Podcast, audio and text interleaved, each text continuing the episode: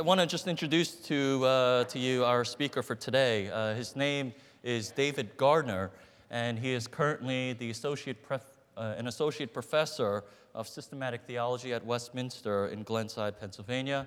He is also serving as the vice president of the seminary. Uh, Dr. Garner, before coming to Westminster, he served as an ordained teaching elder in, uh, at the Proclamation Church in uh, Bryn Mawr, just, uh, I think, nearby here.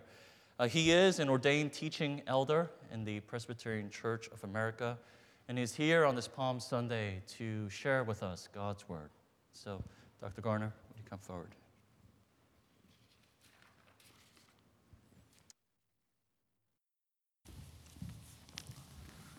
Good morning. Encourage you to keep your Bible open to the text that we just read, as that's going to be the focus of our attention this morning on this Palm Sunday. Before we study this passage together, I'd like to ask you to bow your head with me and let's pray together.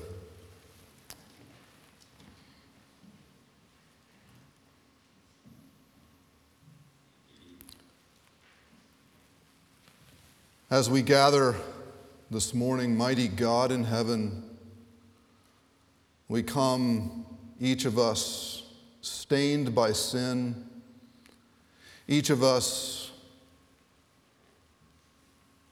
living lives that were in desperation, and by your Son, Jesus, and His Spirit, you have granted us forgiveness of sin and salvation.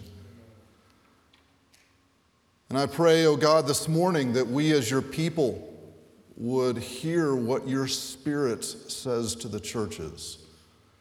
Would you give us hearts that embrace by faith the great news of the gospel?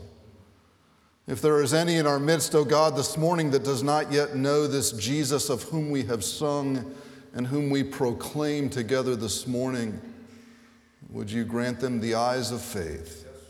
We would ask these things in Jesus' mighty name. Amen. If we're honest, sometimes it just doesn't seem worth it, does it?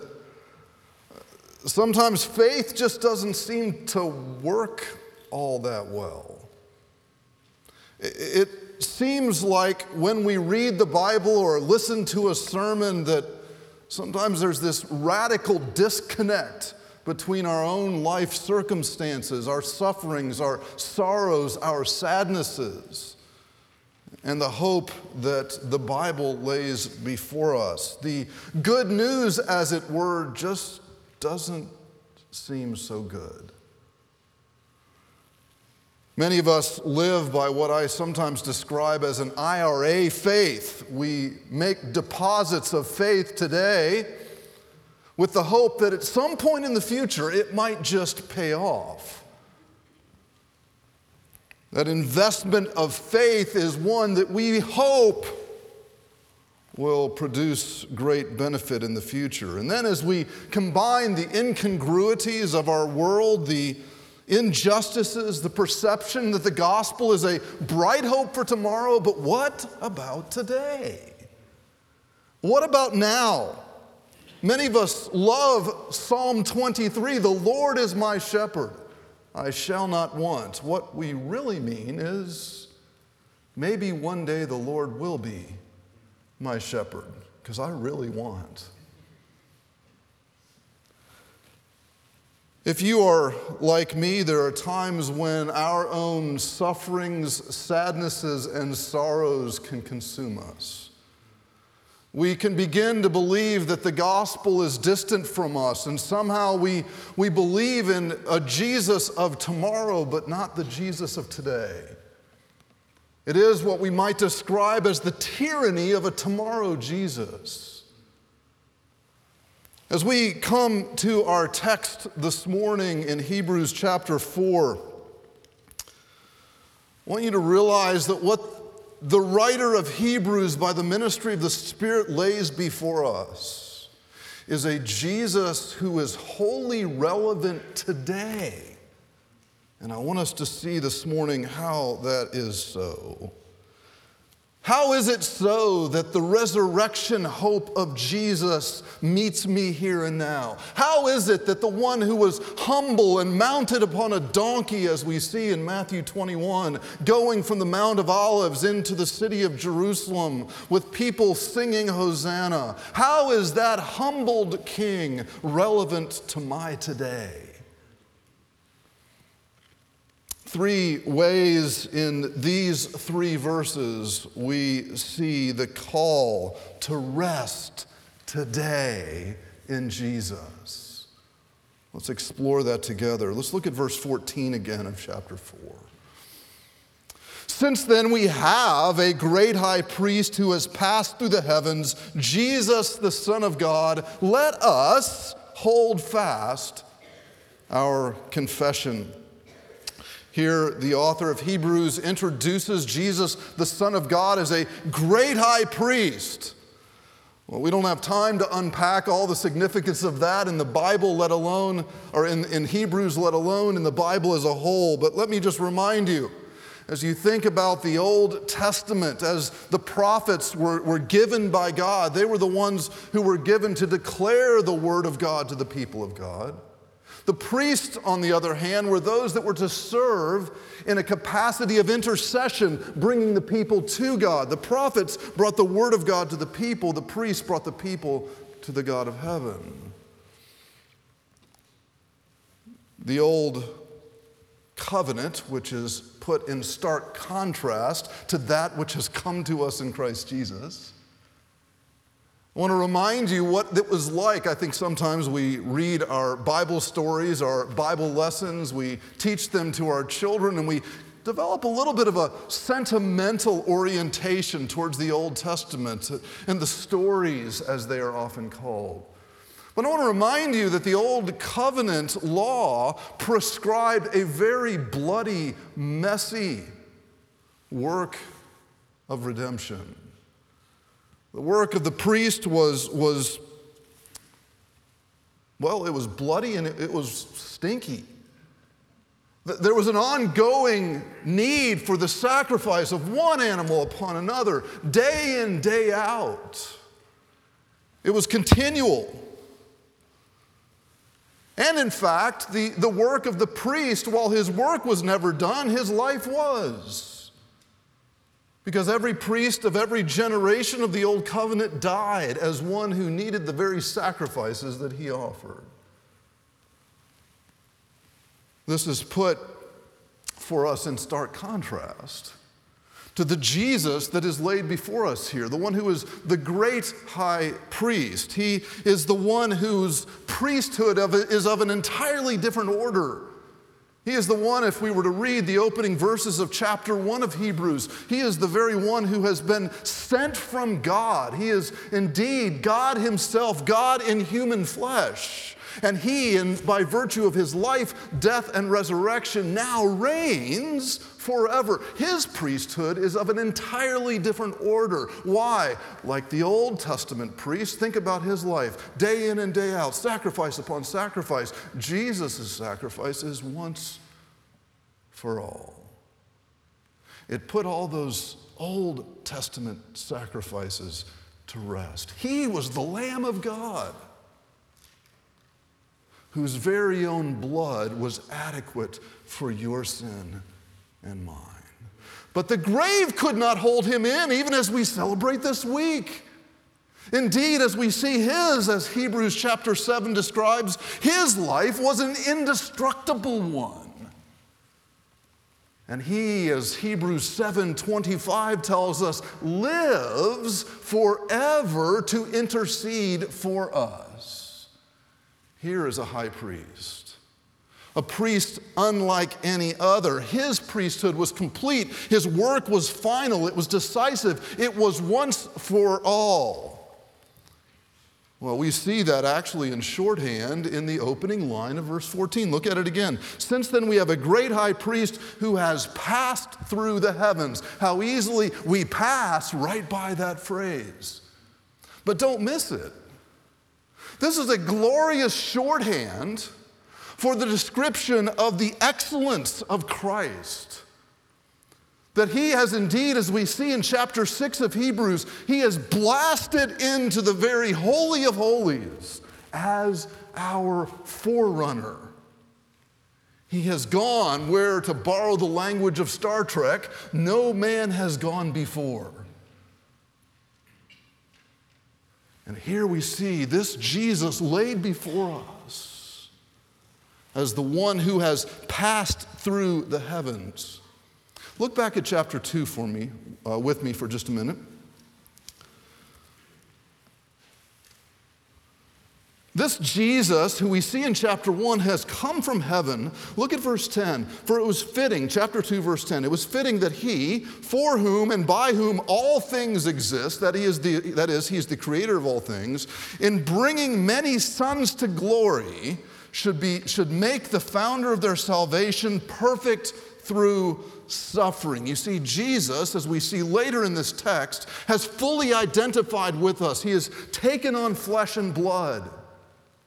He has come as our Redeemer. He has come as our mediator. He is the one on whom the wrath of God is outpoured so that it is not outpoured on you, either now or in all eternity. This Jesus, look at verse 17 of chapter 2. Therefore, he had to be made like his brothers in every respect so that he might become a merciful and faithful high priest in the service of God to make propitiation for the sins of the people. Here's a Jesus sent from the hallowed halls of heaven who has come and, and, and rubbed shoulders with us. He has come, as John's gospel says, and tabernacled with us. He has dwelt with us. He has taken on flesh and blood. Paul will say in Romans chapter 8 that he took on the likeness of sinful flesh so that he might fully identify with you today. Look at verse 18 of chapter 2. For because he himself has suffered when tempted, he is able to help those who are being tempted. Note that at the core of the argument of Hebrews, this great high priest who has passed through the heavens has done so so that his victory will be relevant to you today. Notice that the author of Hebrews is concerned about us here and now. He has suffered so that he might meet us in our suffering. He identifies with you.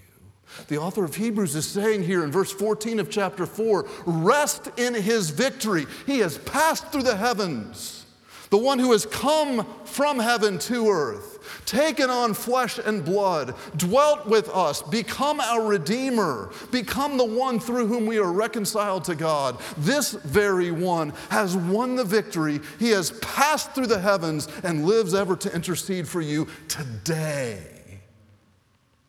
The author of Hebrews wants you to know that a gospel that is only relevant to tomorrow is a gospel that is entirely irrelevant.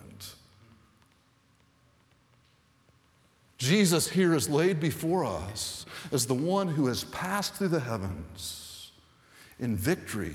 The author of Hebrews, by the word of the Spirit, is telling us that we are to rest, rest in his victory today. Having blasted through the heavens, Having been identified here as the great high priest who has passed through the heavens, Jesus, the Son of God, look at the end of verse 14. Let us hold fast our confession. This notion of confession, we've done it this morning, haven't we? We've already confessed our faith using the historic Apostles' Creed. We have declared this Jesus this morning, born of a virgin suffered under Pontius Pilate. And he's described as the one who died and was raised and is seated at the right hand of God the Father. He is seated as your relevant intercessor, as your victor. That is the Jesus whom we are to confess. This notion of confession Why do we do that on Sunday morning and Sunday evening as we gather for worship? We confess because God's people are called to gather. And as we gather, there is an encouragement of speaking together. That's what confession means. It means to, to say the same thing as someone else. Confession is an agreement between us about Jesus, but it's something more, and I don't want you to miss this. Confession is not merely our agreement with one another about Jesus. You know what else it is? It is our agreement with God the Father about Jesus. According to Hebrews, the Father has looked at this Son and described him as the excellent one, as the great high priest who is of an entirely different order than the Aaronic priesthood of the Old Testament. You see, when we confess our faith, as we did this morning, we are saying, Yes, Father, we agree with you about your Son. So, in that gathering of confessing our faith, we are not only in agreement with one another about Jesus, we're saying, Father, we agree with you about him too. That's what confession is. We are to, to rest in his victory. He is the one who has devastated your foe and mine. He is the one who has overwhelmed Satan, sin, and death by his own efficacious life, death, and resurrection. He is, as we read in chapter 2, verse 10, he is the one who is leading, bringing many sons to glory. We sang about it this morning already. It is this Jesus who is literally the pioneer of our salvation. He is the one who is blazing the trail to heaven. He is the one who has already entered into the Holy of Holies so that he might go before us there. But he doesn't just wait for us there, He walks with us here by the ministry of His outpoured Spirit as we confess our faith in Jesus, the Son of God, the great high priest according to the order of Melchizedek, as we see in chapter 7 and chapter 10 of Hebrews. We're agreeing with God the Father not only that Jesus has died, was buried, and raised on the third day, but that he lives today ever to intercede for us. He has passed through the heavens, which guess what means for you? You will too. Rest in his victory for today. There's more. You may be thinking in your own mind, okay, I'm to confess Jesus. He has already walked through suffering unto glory. He's already ascended to the right hand of the Father. He's in heaven, and I'm here.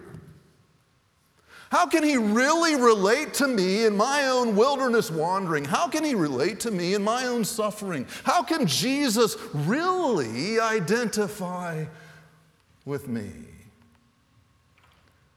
If I'm to rest in his victory, what is the relevance of his victory for mine? Is the question. Verse 15.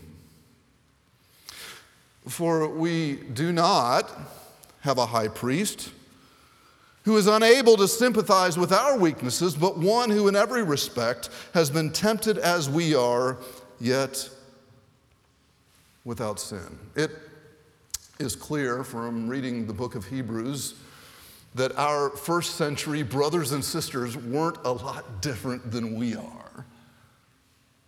They found themselves disconnected in some way from Jesus in their own minds and hearts. They were tempted to go back to the old ways. They were in a context of dispersion, they were separated from their families separated from their homeland, found themselves in places of wandering of which they did not want, found, them place, found, found themselves in places of wilderness, separated from those whom they loved. Many of them suffered financial strife, family strife, legal strife. They were dealing with dishonest and manipulative people. They were disillusioned with the government in the first century. And all this made them wonder how is it possible that Jesus is relevant to me today if he's all that the apostles said that he was? If he is indeed the, the fulfillment of all the promises of God in the Old Testament, the ultimate question for me is why does my life stink? Why is it so difficult? Well, in part, what is laid before us here in verse 15 is a, a summary that Jesus has already traversed the wilderness and he is blasted into heavens, but in his blasting into heaven, he still sympathizes with us here and now. Look again at the text. We don't have a high priest who is unable to sympathize with our weakness. Jesus fully knows your pain. The one who lives today interceding for you is one who has become one with you. And the one who intercedes for you in heaven is the one who has sent his spirit as a deposit, as a down payment that God not only will not renege, but cannot renege. And this Jesus is the one who is described as the one who sympathizes with us in our weakness. Now, you may be thinking, all right, I'm listening to this preacher say that Jesus sympathizes with me, but I don't get it. After all, Jesus is God. How can Jesus as God really relate to me? To whatever degree that you are tempted to think that Jesus does not identify with your suffering, the Jesus whom you confess is not the Jesus of Scripture. What the author of Hebrews, consistent with what the entirety of the Old and New Testaments lays before us, that Jesus is, as we sang this morning, the one true last Adam. He is really one with us. To whatever degree your notion of Jesus' deity makes you downplay his humanity, you are not confessing the Jesus of the Bible. He fully identifies with you because he is one with you. He has taken on flesh and blood. He has taken on real suffering. Hebrews chapter 5, early or later on here, will tell us that he has learned obedience through the things which he has suffered. Luke chapter 2, verse 52, Jesus kept increasing in wisdom and stature and in favor with God and man. Here is the great covenant Son, the promised Son the one in whom the Father is well pleased, because he, as man, has suffered and yet obeyed. He has suffered, and in his suffering, he has obeyed. You see, Jesus identifies with you because he is one with you. Now, you may say, okay, that's fine. I'll accept that. I'll confess that, Jesus. But what about this? Jesus, according to this text, never sinned.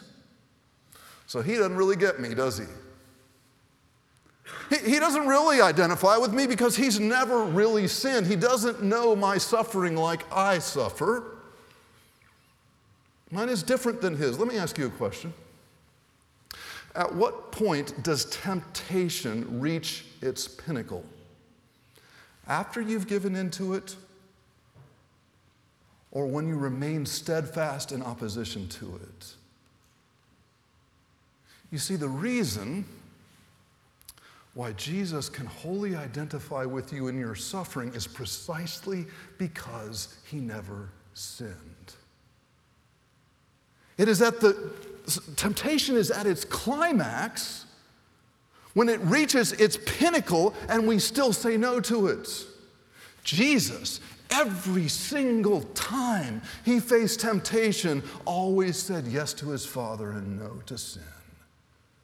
And it is for that reason he fully sympathizes with all of your weakness. The author of Hebrews says, Rest in his victory for today, but rest also in his sympathy for today. He fully identifies with you now. I don't know your circumstances, he does.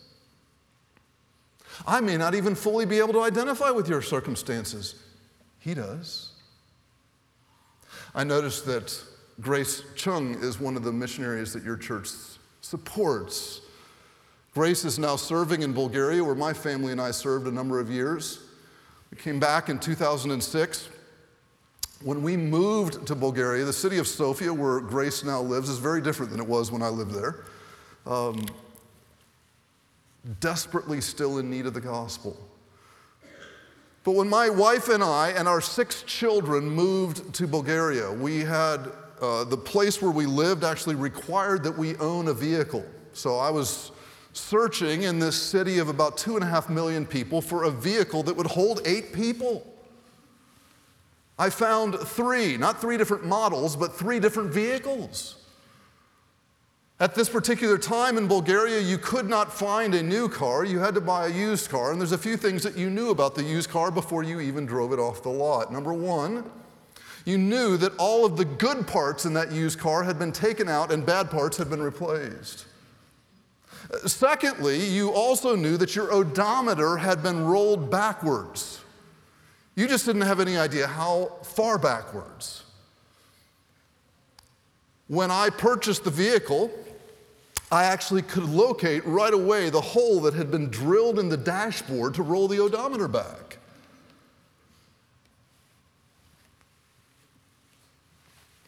Purchased this vehicle, drove it off the lot, made it way back to our, made our way, made my way back to our new home. A couple of days later, I took the vehicle out to the other side of the city, to an area that I had not been before. And I came to an intersection in this large vehicle, and it was still to this day one of the strangest intersections I've ever seen in my life. But there was something that looked like a stoplight. So I thought I should probably stop. So I did. After the light turned green, I decided I should go. My car did not agree. As I hit the accelerator, the engine died. Now, mind you, I've only been in Bulgaria at this point for about two weeks. I do not yet know the language. I've learned the alphabet, but that's all I know. Horns are blaring at me. People all around me are screaming in a language that I do not yet understand. That was probably a blessing in that moment. And I sat there and tried to figure out what to do. I couldn't get the vehicle started. Then it dawned on me that just a few days prior, I had purchased a cell phone. So I thought I would apply the principle from the Great American Game Show. I thought I would call a friend. So I phoned a friend, another missionary in town, and I said, Here's my situation. I'm stuck here in this intersection. He said, Well, where are you?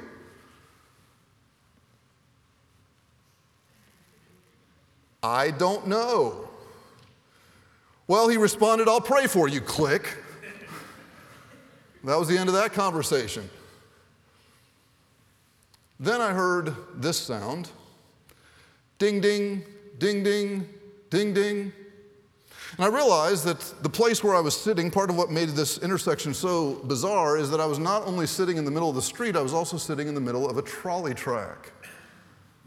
And the cars behind me parted as this trolley came up behind me, blaring his horn, along with his ding ding.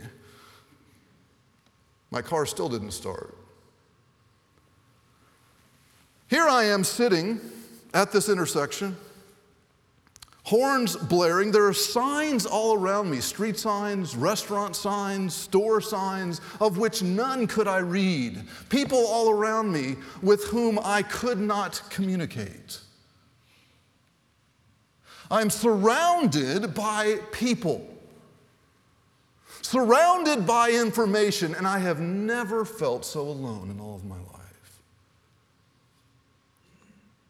Some of you this morning feel like that's right where you're parked too. You're surrounded by information. You may have a lot of people in your life that, even as they seek to express care for your suffering, they do not speak your language. Somehow, with their well intended words, they fall flat in your ears and don't capture your heart. What the author of Hebrews is reminding us this morning is that you have a great sympathizer who knows your heart language, who knows your suffering. He even knows your suffering better than you know your suffering. For he has suffered in every way in our weakness, tempted as we are, yet without sin. The author of Hebrews, by the ministry of the Holy Spirit, is saying to us rest in his victory today, but also rest in his sympathy for you today.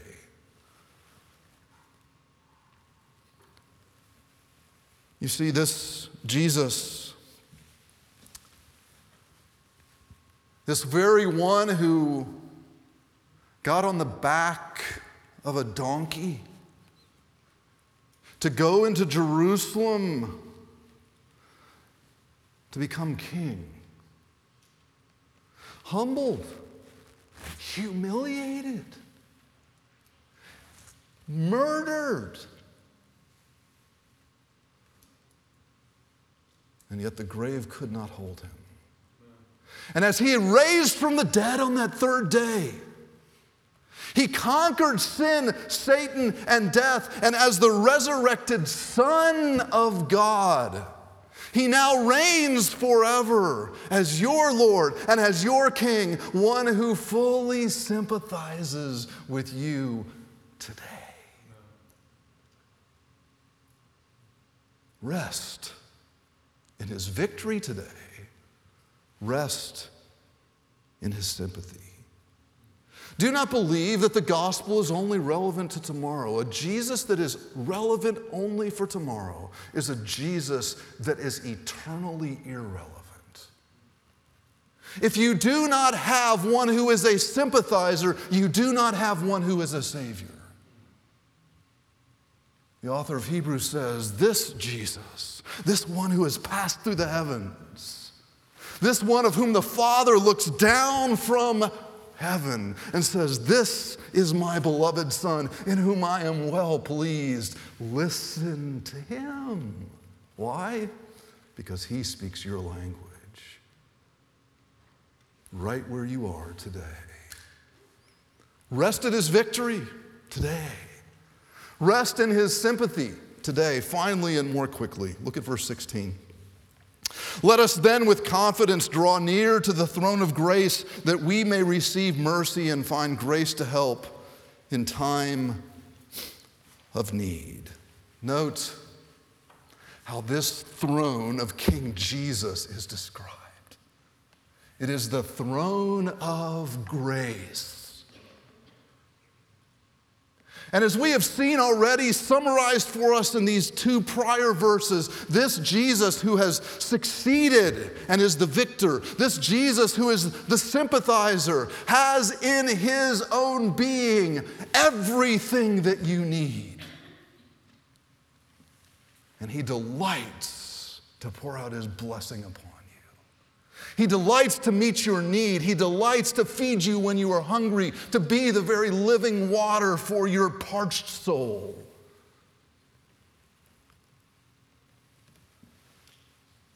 All provision, infinite provision rests in Christ Jesus. Why do we go with confidence? Because He is the sympathizing Son.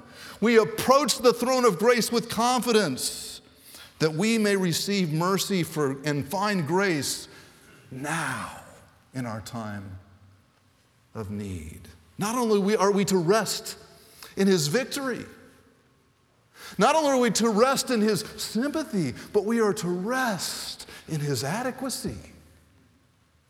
Fully adequate for you. Everything that you need, Peter will say, for life and godliness is found in this Jesus, this one who has passed through the heavens. Some of you may have had opportunity to visit the second largest waterfall in the world that's not too far from us here, Niagara, made up of three different falls. According to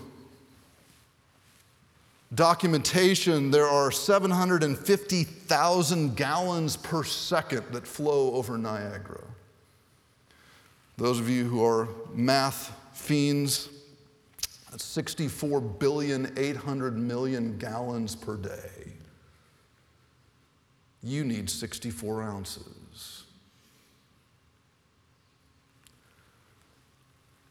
The blessings and provisions of God in Christ are Niagara like. They're overwhelming. There's a deluge of grace that pours over God's people. Abundantly more than you could ever need found in this Jesus. Yet, how often is it that we go to the Niagara of Jesus' adequacy with a teeny tiny teacup? And we go there and think we'll just get a little taste. And we wonder why our souls are so parched. We wonder why we anguish in our suffering rather than relishing the adequacy of Jesus' provision. We must boldly go to the throne of grace and repent of our teacup confessions of Jesus Christ and stand under the shower of His abundant grace that He pours out upon His people. We rest in Jesus' adequacy because our final Savior is our fully sympathizing one, who, because of Him riding into Jerusalem on a donkey, to go to the cross to die. It was at the cross that Jesus Christ crushed the power of sin, that he overwhelmed Satan and his forces and captured you and me in his loving embrace, and nothing shall ever separate us from the love of God which is in Christ Jesus our Lord. Dear brothers, and sisters, let us not stand before Jesus and wonder if he is adequate. Let us not confess a Jesus who is Niagara like in his blessing and come before him and treat him as though there is no living water there. This Christ this Son of God is the one who has passed through the heavens. Let us hold fast to our confession of this Jesus, the one who sympathizes with your weakness, the one who has been tempted in every way like you and yet without sin, and because of that, he fully identifies with you. And let us turn to that Jesus and delight in the deluge of grace that is found in Him alone. Rest in His victory today. Rest in His sympathy today. And rest in His adequacy. For Jesus is the same yesterday, today and forever. Let's pray.